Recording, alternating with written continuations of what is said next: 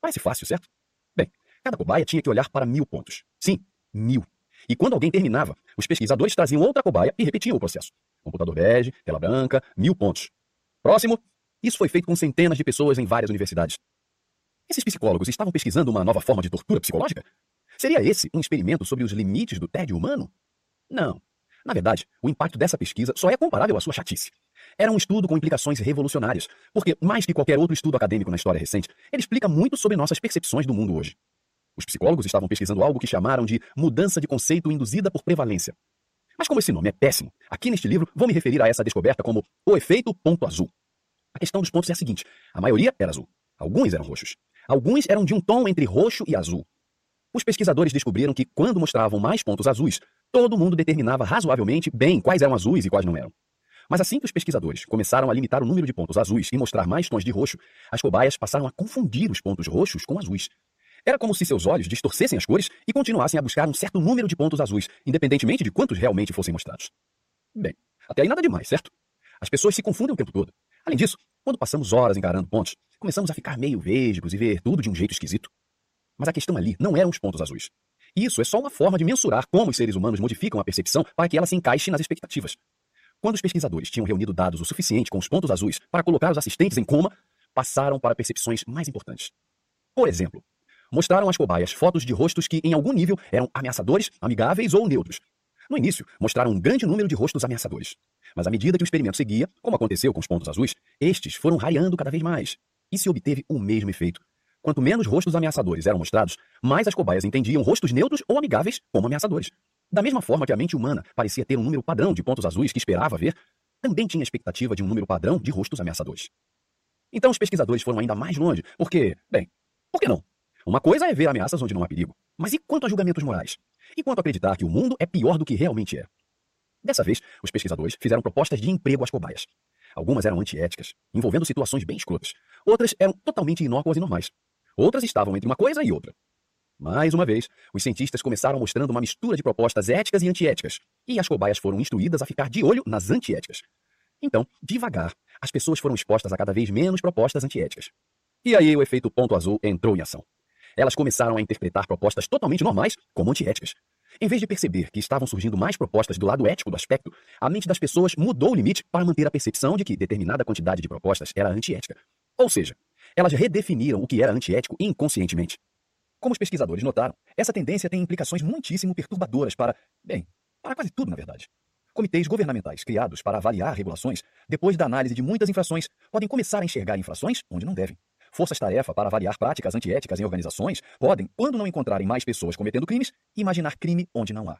O efeito ponto azul sugere que, basicamente, quanto mais procuramos, mais achamos ameaças, independentemente de quão confortável ou seguro o ambiente realmente seja. E estamos vendo isso acontecer no mundo de hoje. Antes, ser vítima de violência significava que alguém tinha sido fisicamente agredido. Hoje, muitas pessoas começaram a usar o termo violência para descrever palavras que as deixam desconfortáveis ou até a simples presença de uma pessoa de quem não gostam. Trauma significava especificamente uma experiência tão marcante que a vítima não era capaz de seguir em frente. Hoje, um encontro social desagradável ou algumas palavras ofensivas são consideradas trauma e exigem a criação de espaços seguros. Genocídio significava assassinato em massa de certo grupo étnico ou religioso. Hoje, o termo genocídio branco é usado para reclamar que o restaurante mais próximo tem uma versão em espanhol do cardápio. Esse é o efeito ponto azul.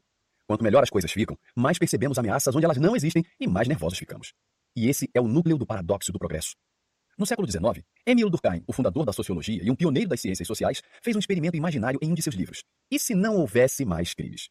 E se surgisse uma sociedade em que todos fossem perfeitamente respeitosos e não violentos e iguais? E se ninguém mentisse ou machucasse ninguém? E se a corrupção não existisse? O que aconteceria? Os conflitos deixariam de existir? O estresse evaporaria? Todos rolariam na grama colhendo margaridas e cantando Aleluia do Messias de Handel? Durkheim disse que não, que na verdade seria o oposto. Ele sugeria que quanto mais confortável e ética uma sociedade se tornasse, mais as pequenas indiscrições ganhariam proporção em nossa mente. Se as pessoas parassem de se matar, a população não necessariamente se sentiria bem. Só transferiria a chateação para problemas menores. A psicologia do desenvolvimento há muito tempo defende uma ideia similar, que proteger as pessoas de problemas ou adversidades não as torna mais felizes ou mais seguras. Só faz com que se sintam mais vulneráveis. Um jovem que foi protegido e não precisou lidar com nenhum desafio ou injustiça em seu processo de crescimento vai considerar qualquer mínimo inconveniente da vida adulta insuportável e vai fazer birra como uma criança, publicamente, para deixar isso claro. O que descobrimos então é que nossa resposta emocional aos problemas não é definida pelo tamanho do problema, Na verdade, nossa mente só amplifica ou minimiza nossos problemas para que se encaixem no grau de estresse que esperamos enfrentar. O progresso e a segurança materiais nem sempre nos deixam mais relaxados ou nos dão mais esperança em relação ao futuro. Pelo contrário, parece que, talvez, ao remover desafios e adversidades saudáveis, o sofrimento aumenta. As pessoas se tornam mais egoístas e infantis. Não se desenvolvem nem amadurecem, não superam a fase da adolescência. Permanecem ainda mais distantes de qualquer virtude. Enxergam montanhas em quebra-molas e gritam umas com as outras como se o mundo fosse um imenso riacho de leite derramado.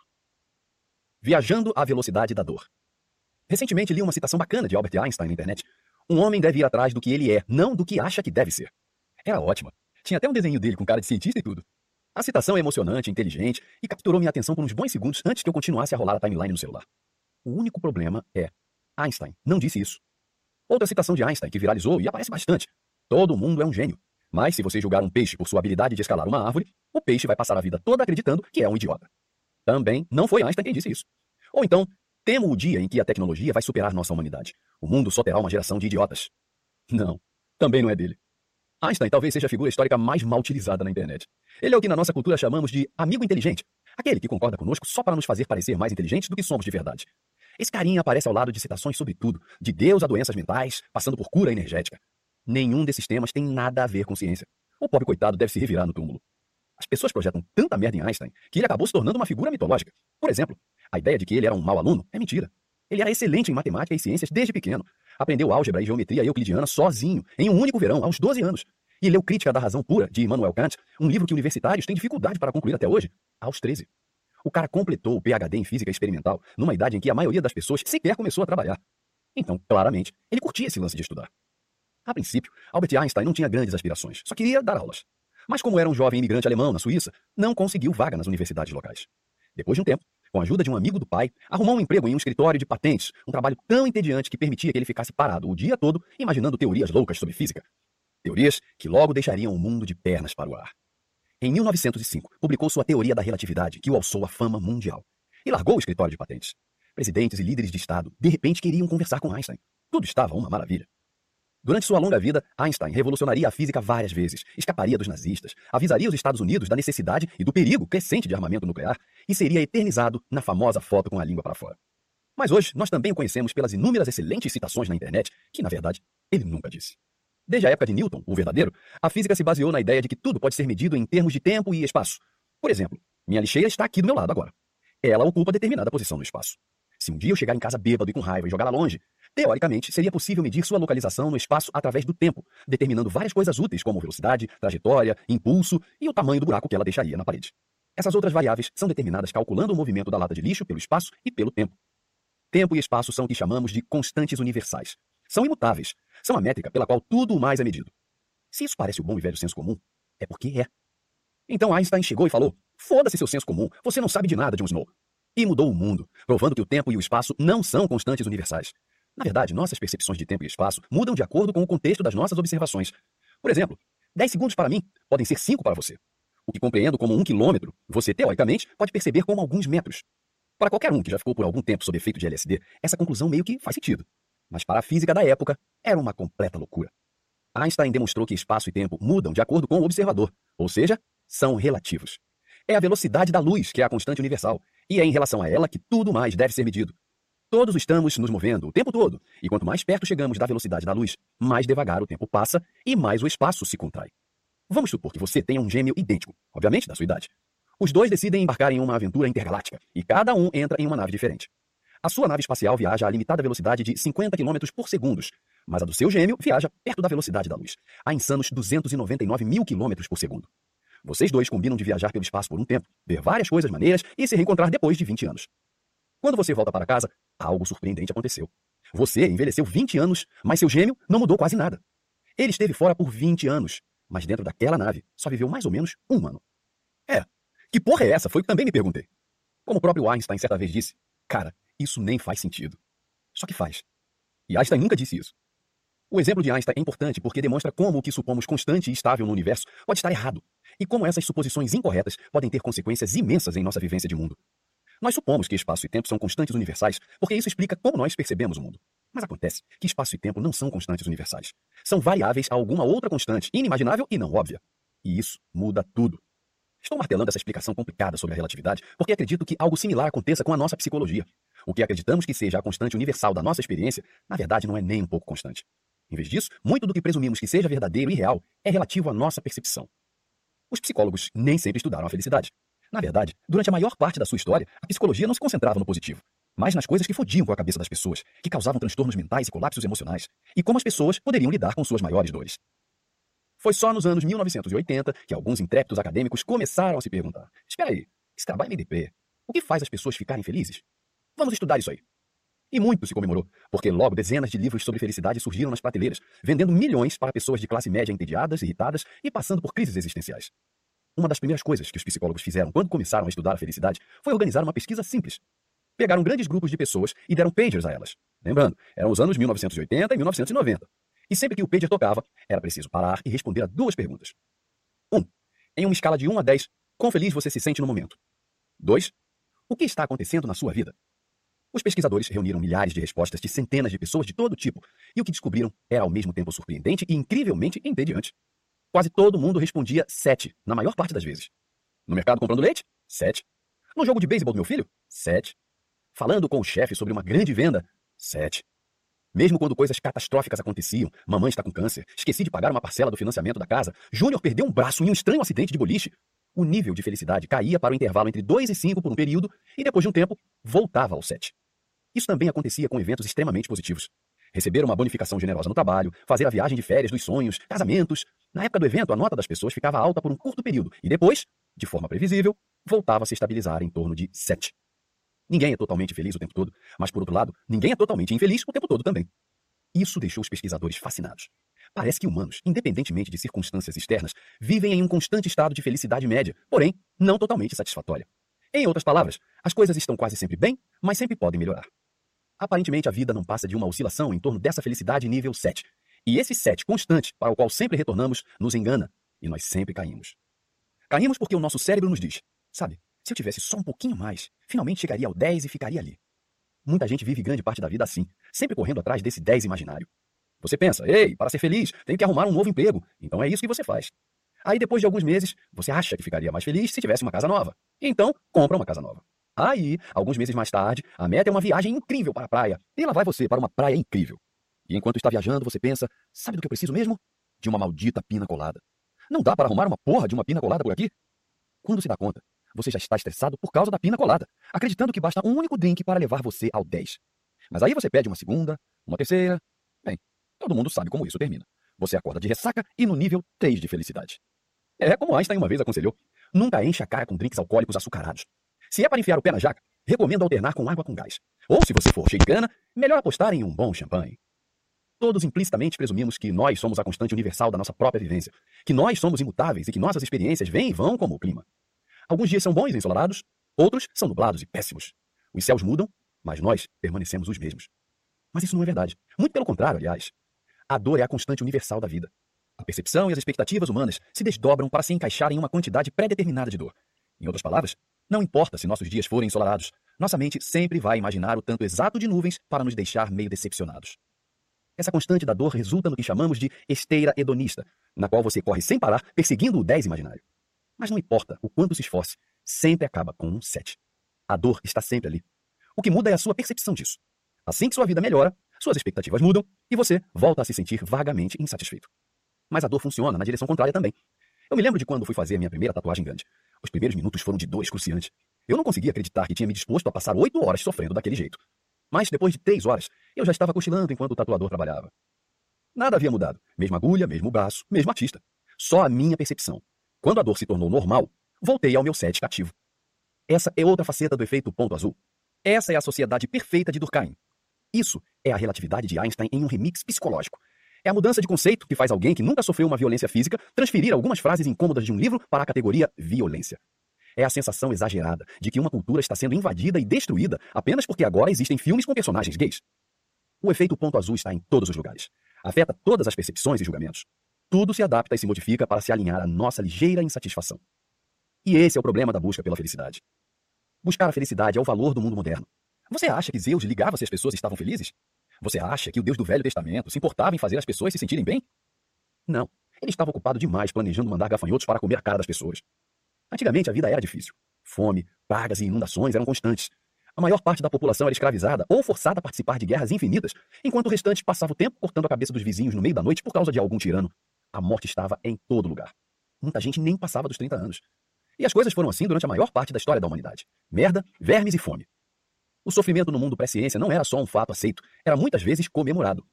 Os filósofos da antiguidade não viam a felicidade como uma virtude. Ao contrário, para eles, virtude era a capacidade de abnegação, porque se sentir bem era tão perigoso quanto desejado. E eles tinham razão. Bastava um babaca se animar demais e num piscar de olhos, metade da vila estava em chamas. Como na famosa citação que não é de Einstein: se beber, não mexa com tochas ou vai ter dor de cabeça. Foi só na era da ciência e da tecnologia que a felicidade virou uma coisa. Quando a humanidade inventou formas de melhorar a vida, surgiu uma nova questão. Então, o que podemos melhorar? Vários filósofos da época concluíram que o objetivo primordial da humanidade deveria ser promover a felicidade, ou seja, reduzir a dor. Por fora isso é bacana, nobre e tudo mais. Quer dizer, fala sério, quem não quer se livrar de um pouco de dor? Que tipo de babaca diria que essa é uma má ideia? Bem, eu sou esse tipo de babaca, porque essa é uma má ideia. Não dá para se livrar da dor. Dor é a constante universal da condição humana. Portanto, tentar escapar disso, se proteger de todo o mal, só pode acabar em desastre. Tentar eliminar a dor só vai aumentar sua sensibilidade ao sofrimento em vez de aliviá-lo. Isso fará com que você veja fantasmas em todo canto, tirania e opressão em toda autoridade, ódio e mentira em qualquer abraço. Não importa o progresso, não importa quão tranquila, confortável e feliz seja a nossa vida, o efeito ponto azul sempre vai nos puxar de volta para a consciência de certo nível de dor e insatisfação. A maioria das pessoas que ganham milhões na loteria não é mais feliz a longo prazo. Na média, acabam sentindo o mesmo grau de felicidade. Pessoas que ficam paralíticas em acidentes sérios não se tornam mais infelizes com o tempo. Em média, também acabam se sentindo como antes. Isso acontece porque a dor é a própria experiência da vida. Emoções positivas são uma diminuição temporária da dor. Emoções negativas são um aumento temporário. Apagar toda a dor é apagar todos os sentimentos, todas as emoções. É se afastar silenciosamente da existência. Ou como Einstein brilhantemente disse uma vez, Assim como um rio que corre tranquilamente enquanto não encontra obstáculos, a natureza do homem e do animal é tal que nunca percebemos ou nos tornamos conscientes do que acompanha nossa vontade. Para percebermos algo, nossa vontade precisa ser frustrada. Precisamos experimentar algum tipo de choque. Por outro lado, tudo que se opõe, frustra e resiste à nossa vontade, o que significa dizer que é desconfortável e doloroso, nos marca de imediato, com grande impacto e clareza. Assim como não somos conscientes da saúde da totalidade do corpo, mas só do pedacinho em que o sapato nos aperta, não pensamos na totalidade das nossas atividades bem-sucedidas, mas em alguma briga insignificante que segue nos incomodando. Certo, não foi Einstein quem disse isso. Foi Schopenhauer, que também era alemão e tinha um cabelo engraçado. Mas a questão é que não só é impossível fugir da experiência da dor, como a dor é a própria experiência. Por isso que a esperança é, no fim, autodestrutiva e autoperpetuante. Não importam nossos objetivos alcançados. Não importam a paz e a prosperidade encontradas. Nossa mente logo adapta suas expectativas para manter uma sensação constante de adversidade, nos forçando assim a formular uma nova esperança, uma nova religião, um novo conflito que nos mantenha vivos. Vamos ver rostos ameaçadores e propostas de trabalho antiéticas onde não há. E não importa quão ensolarado seja o dia, sempre encontraremos uma nuvem no céu. Portanto, a busca pela felicidade não só é autodestrutiva, como também impossível. É como tentar pegar a cenoura pendurada no barbante amarrado a um graveto preso às suas costas. Quanto mais você avançar, mais terá que avançar. Ao transformar a cenoura em seu objetivo final, você inevitavelmente se transforma em um meio de alcançá-la. E ao buscar a felicidade, você, paradoxalmente, a deixa mais distante de ser alcançada. A busca pela felicidade é um valor tóxico que há muito define a nossa cultura. É autodestrutiva e enganosa. Viver bem não significa evitar o sofrimento. Significa sofrer pelas razões certas. Porque se vamos ser forçados a sofrer simplesmente por existir, é bom que a gente aprenda a sofrer bem. A única escolha na vida. Em 1954, depois de quase 75 anos de ocupação e 20 de guerra, os vietnamitas finalmente expulsaram os franceses de seu país. Isso deveria ter sido uma coisa incontestavelmente boa. O problema é que estava acontecendo aquela pentelha da Guerra Fria, uma guerra religiosa global entre os poderes capitalistas e liberalistas ocidentais e o bloco comunista. E quando ficou claro que Ho Chi Minh, o cara que acabou com os franceses, era comunista, bem, todo mundo surtou e achou que isso poderia causar a Terceira Guerra Mundial. Com medo de um conflito maior, vários líderes de Estado reuniram-se ao redor de uma mesa chique em algum lugar da Suíça e concordaram em pular a parte da aniquilação nuclear e partir direto para dividir o bebê Vietnã ao meio. Por que um país que nunca fez nada para ninguém merecia ser cortado ao meio? Não me pergunte.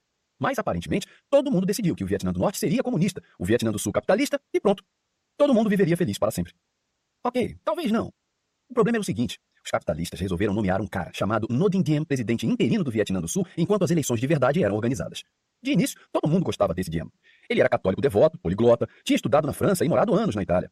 Quando o vice-presidente dos Estados Unidos, Lyndon Johnson, o conheceu, disse que Diem era o Winston Churchill da Ásia, praticamente um de nós. Diem também era carismático e ambicioso. Causou uma boa impressão não só nos líderes capitalistas, mas também no antigo imperador do Vietnã. Diem declarou confiante que seria ele o responsável por finalmente levar a democracia ao Sudeste Asiático. E todo mundo acreditou. Só que não foi isso que aconteceu. Um ano depois de ser colocado no poder, Diem proibiu a existência de todos os partidos políticos do Vietnã do Sul, exceto o dele. Quando chegou a época das eleições, ele colocou o próprio irmão para cuidar das urnas. E você não vai acreditar, mas Diem ganhou a eleição, com um percentual incrível de 98,2% dos votos. O sujeito se revelou um babaca completo. Ho Chi Minh, o líder do Vietnã do Norte, também é péssimo, é claro. E se aprendi alguma coisa na faculdade, essa coisa foi a primeira regra da teoria geopolítica. Quando dois babacas vivem um do lado do outro, milhões de pessoas morrem. Assim, o Vietnã entrou em guerra civil mais uma vez. Eu adoraria dizer alguma coisa surpreendente sobre Diem, mas ele virou o tipo mais básico de tirano. Encheu o governo de familiares e pau-mandados corruptos. Ele e a família viviam no luxo, enquanto o povo passava fome, fazendo com que centenas de milhares de pessoas fugissem ou morressem. Era tão arrogante e incompetente que os Estados Unidos tiveram que interferir para evitar que o Vietnã do Sul implodisse, dando início assim ao que os norte-americanos chamam de Guerra do Vietnã. Mas, embora Diem fosse um grande merda, os poderes capitalistas ficaram ao seu lado. Afinal, ele teoricamente era um deles, um discípulo da religião capitalista liberal, com uma posição firme contra o comunismo. Levaria anos e incontáveis mortes para que se percebesse que Diem não estava muito interessado naquela religião, mas em criar a própria. Como é o caso de muitos tiranos, um dos passatempos favoritos de Diem era oprimir e matar pessoas que discordavam dele. Nesse caso, por ser católico, Diem odiava os budistas. O problema é que, na época, o Vietnã era uma nação em que mais ou menos 80% da população era budista. Então a ideia não pegou bem com o pessoal. Diem proibiu bandeiras e símbolos budistas, proibiu feriados budistas, recusou-se a dar ajuda governamental às comunidades budistas, invadiu e destruiu templos no país inteiro, deixando centenas de monges budistas sem teto. Os monges organizaram protestos pacíficos, mas é claro que foram contidos. Então houve protestos ainda maiores, o que fez Diem declarar que protestar era ilegal. Quando os budistas se recusaram a dispersar, os policiais começaram a atirar nos manifestantes. Em uma marcha pacífica, chegaram a jogar granadas em grupos de monges desarmados. Os repórteres do Ocidente sabiam dessa perseguição religiosa, mas estavam mais preocupados com a guerra contra o Vietnã do Norte. Então os monges não eram bem uma prioridade. Poucos sabiam a verdadeira dimensão do problema e menos ainda estavam dispostos a cobrir os confrontos. Então, no dia 10 de junho de 1963, os repórteres receberam uma mensagem misteriosa dizendo que algo importante aconteceria no dia seguinte em Saigon, em um cruzamento movimentado a poucos quarteirões do Palácio Presidencial. Os correspondentes não deram muita importância e a maioria decidiu não ir. No dia seguinte, entre os poucos jornalistas, apenas dois fotógrafos apareceram. Um deles se esqueceu de levar a câmera. O outro ganharia o prêmio Pulitzer. Naquele dia, um carrinho turquesa coberto de faixas exigindo liberdade religiosa liderou uma procissão de algumas centenas de monges e monjas. Eles cantavam, as pessoas paravam e observavam a procissão por alguns instantes, depois voltavam às suas vidas. Era uma rua agitada em um dia agitado. Àquela altura, protestos budistas não eram novidade. A procissão chegou ao cruzamento em frente à embaixada cambojana e parou, bloqueando o tráfego. O grupo de monges se espalhou em um semicírculo em torno do carro turquesa, observando e esperando em silêncio. Três monges saíram do carro. Um colocou uma almofada na rua, no meio do cruzamento. O segundo, um homem mais velho chamado Ti foi até a almofada, sentou-se em posição de lótus, fechou os olhos e começou a meditar. O terceiro monge saiu do carro abriu o porta-malas e de lá tirou um galão de gasolina, que levou até onde Quanduc estava sentado e despejou o conteúdo sobre ele, encharcando o homem de combustível. As pessoas taparam a boca. Alguns cobriram o rosto, os olhos começando a lacrimejar com os gases. E, de repente, aquele cruzamento tão movimentado foi tomado por um silêncio sinistro. Os passantes pararam. Policiais esqueceram o que estavam fazendo. Havia um peso no ar. Algo importante estava prestes a acontecer. Todos esperavam. Com o corpo coberto de gasolina e o rosto impassível, Quanduc recitou uma prece rápida, esticou a mão, pegou lentamente um fósforo e, sem abrir os olhos ou sair da posição de lótus, acendeu no asfalto e colocou fogo em si mesmo. No mesmo instante, uma parede de chamas se ergueu e seu corpo foi engolfado pelas chamas.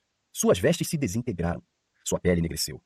Um fedor horrível preencheu o ar, uma mistura de carne queimada e combustível e fumaça. Gritos e choro explodiram da multidão. Muitos caíram de joelhos. A maioria simplesmente ficou chocada, atordoada e paralisada pelo que estava acontecendo. Enquanto queimava, Quanduk se manteve completamente imóvel. David Halberstam, correspondente do New York Times, mais tarde descreveria a cena. Eu estava chocado demais para chorar. Confuso demais para fazer anotações ou perguntas, desnorteado demais para sequer pensar. Enquanto queimava, o homem não moveu um músculo, não emitiu um som. Sua compostura, um contraste extremo com as pessoas desesperadas ao seu redor. Notícias sobre a autoimolação de Quan Duc logo se espalharam e milhões de pessoas no mundo ficaram revoltadas. Naquela noite, Diem transmitiu via rádio um discurso para a nação, claramente abalado pelo incidente. Ele prometeu reabrir negociações com os líderes budistas no país e buscar uma resolução pacífica. Mas era tarde demais. Diem nunca se recuperaria. É impossível dizer exatamente o que mudou ou como, mas o ar de alguma forma estava diferente, as ruas mais agitadas. Com o riscar de um fósforo e o clique de uma câmera, as amarras invisíveis de Diem sobre o país tinham enfraquecido. E todos sentiam isso, inclusive ele. Logo, milhares de pessoas estavam nas ruas, revoltadas contra o governo. Os comandantes militares começaram a desobedecê-lo. Os conselheiros desafiavam sua autoridade.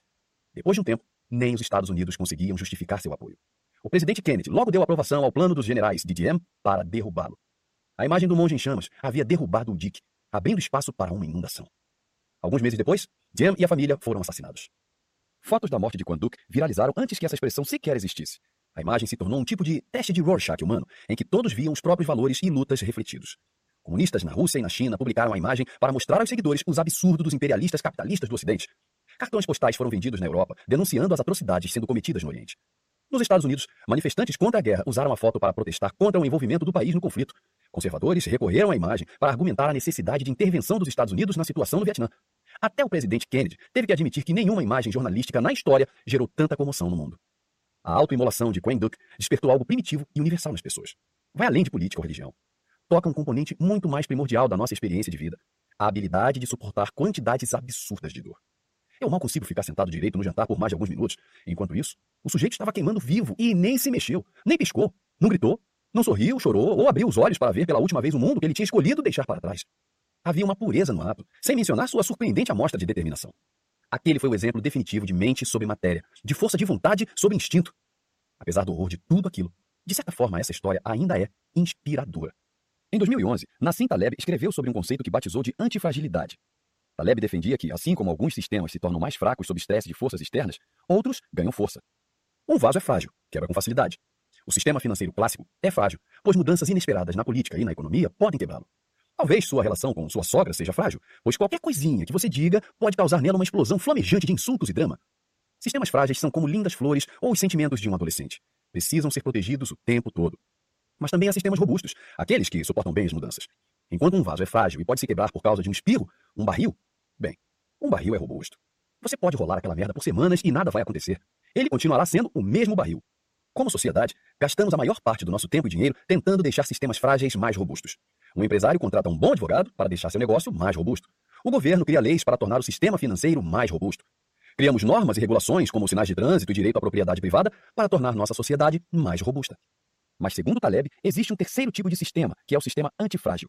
Enquanto um sistema frágil se quebra e um sistema robusto resiste à mudança, o sistema antifrágil ganha com pressões e forças externas. Startups são negócios antifrágeis. Procuram formas de falhar rápido e melhorar com as falhas. Traficantes de drogas também são antifrágeis.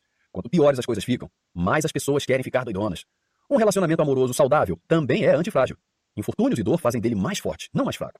Veteranos de guerra muitas vezes falam sobre como o caos do combate cria e fortalece laços transformadores entre os soldados muito mais do que os destroem. O corpo humano pode funcionar de uma forma ou de outra, dependendo de como você faz uso dele. Se você levanta a bunda da cadeira e sai em busca de dor, o corpo se torna antifrágil. Ou seja, quanto mais estresse e dificuldade você faz ele passar, mais forte ele fica. O desgaste do corpo através de exercícios e trabalhos físicos aumenta os músculos e sua densidade óssea, melhora a circulação sanguínea e te deixa com uma bunda ótima. Mas se você foge do estresse e da dor, ou seja, se fica o dia todo no sofá assistindo a Netflix, seus músculos se atrofiam, seus ossos ficam fracos e você se degenera e enfraquece. A mente humana funciona baseada no mesmo princípio. Pode ser frágil ou antifrágil, dependendo de como você a usa. Quando enfrentamos caos e desordem, nossa mente começa a trabalhar para tirar sentido daquilo tudo, deduzindo princípios e construindo modelos mentais, predizendo eventos futuros e avaliando o passado. Isso se chama aprender e nos torna melhores. Permite que a gente tire proveito das falhas e da desordem.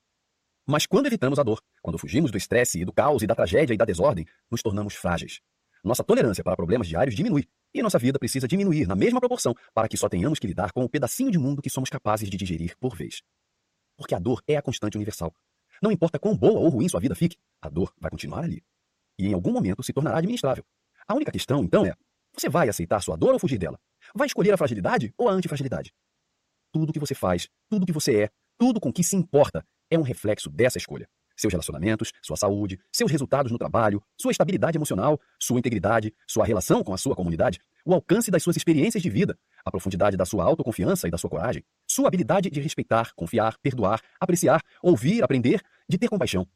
Se qualquer uma dessas coisas é frágil, é porque você escolheu evitar a dor. Você optou pelos valores infantis de perseguir prazeres, desejos e satisfações simples. A tolerância da nossa cultura para a dor está diminuindo rapidamente. E não só essa diminuição é falha em trazer felicidade, como está gerando muito mais fragilidade emocional. E é por isso que tudo parece estar tão fodido. O que me leva de volta a Ti Quen Duc, sentado, pleno, enquanto ateava fogo a si mesmo. A maior parte dos ocidentais conhece a meditação como uma técnica de relaxamento. Você coloca uma legging, se senta em uma sala quentinha e aconchoada por 10 minutos, fecha os olhos e ouve uma voz calma dizendo que você está bem, que tudo está bem, que tudo vai ser maravilhoso, siga o seu coração, blá, blá, blá. Mas a meditação budista de verdade é muito mais do que simplesmente se desestressar com a ajuda de aplicativos metidos à besta. Uma meditação rigorosa significa ficar sentado em silêncio e observar a si mesmo impiedosamente. Cada pensamento, cada julgamento, cada inclinação, cada mínimo movimento e pontada de emoção e traço de imaginação que passa pela sua mente é idealmente capturado, reconhecido e então liberado de volta para o nada. E o pior é que o processo não tem fim. As pessoas sempre reclamam que não são boas em meditar. Não existe ser bom nisso. Esse é o objetivo. A ideia é você se sentir uma bosta mesmo. Só aceite a bosta, abrace a bosta, ame a bosta. Quando você medita por longos períodos, várias coisas doidas surgem. Fantasias estranhas e arrependimentos de décadas, e impulsos sexuais bizarros e um tédio insuportável, e muitas vezes sentimentos esmagadores de isolamento e solidão. E essas coisas também devem ser observadas, reconhecidas e abandonadas. Elas também vão passar. A meditação é basicamente uma prática da antifragilidade. Treinar sua mente a observar e sustentar o infinito vai e vem de dor, e não deixar seu self ser carregado com a maré. Por isso que todo mundo é tão ruim em algo que parece tão simples. Afinal, basta sentar numa almofada e fechar os olhos. O que tem de difícil nisso? O que tem de tão complicado em reunir coragem para se sentar e ficar ali parado? Deveria ser fácil, mas todo mundo, aparentemente, é péssimo em se forçar a fazer isso. A maioria das pessoas foge da meditação da mesma forma que uma criança foge do dever de casa. É porque elas sabem o que a meditação é no fundo. Confrontar a dor, observar o interior da mente e do coração em todo o seu horror e glória. Em geral, eu desisto de meditar depois de mais ou menos uma hora, e o máximo que consegui fazer foi um retiro silencioso de dois dias. No final desse tempo, minha mente estava praticamente implorando para que eu a deixasse sair e brincar. Passar um tempo em contemplação constante é uma experiência estranha. Uma mistura de tédio agonizante, pontuada com a percepção pavorosa de que qualquer controle que você imaginava ter sobre a própria mente não passa de uma ilusão útil. Acrescente um tanto de emoções e lembranças desconfortáveis, talvez um ou dois traumas de infância, e a parada pode ficar louca. Agora, imagine fazer isso todo dia, o dia todo, por 60 anos. Imagine a concentração estática e a determinação intensa da sua lanterna interior. Imagine o seu limite para a dor. Imagine sua antifragilidade. O mais incrível sobre Tico Anduk não é que ele tenha decidido colocar fogo em si mesmo por uma causa política, embora isso seja bem incrível. O que é incrível é a maneira como ele fez isso. Imóvel, controlado, em paz. Buda disse que o sofrimento é como ser acertado por duas flechas. A primeira flecha é a dor física, é o metal perfurando a pele, a força atingindo o corpo. A segunda é a dor mental, os significados e emoções que colamos à experiência do golpe, as narrativas que criamos sobre o nosso merecimento ou não do que aconteceu. Em muitos casos, a dor mental é muito pior do que qualquer dor física. Na maioria dos casos, dura bem mais. Através da prática da meditação, Buda disse que, se nos treinarmos para ser atingidos somente pela primeira flecha, podemos nos tornar invencíveis a qualquer dor mental ou emocional. Que, com uma concentração suficientemente treinada, com bastante antifragilidade, a sensação passageira de um insulto ou de um objeto cortando nossa pele, ou de galões de gasolina queimando nosso corpo, causaria o mesmo efeito fugaz de uma mosca passando na frente do nosso nariz. Que, se a dor é inevitável, o sofrimento é sempre uma escolha. Que sempre há uma separação entre o que experimentamos e como interpretamos essa experiência que sempre há uma lacuna entre o que nosso cérebro sensível sente e o que nosso cérebro pensante pensa. Nessa lacuna, você é capaz de encontrar o poder para suportar qualquer coisa. As crianças têm pouca tolerância à dor porque todo o ethos infantil gira em torno de evitá-la. Para uma criança, falhar em evitar a dor é falhar em sua busca por significado ou propósito. Portanto, mesmo pequenas quantidades de dor podem fazer uma criança mergulhar em crises de niilismo. O adolescente tem uma tolerância maior, porque entende que a dor muitas vezes é uma troca necessária para alcançar um objetivo. A ideia de suportá-la em prol de algum benefício futuro permite ao adolescente incorporar alguns infortúnios e contratempos à sua visão de esperança.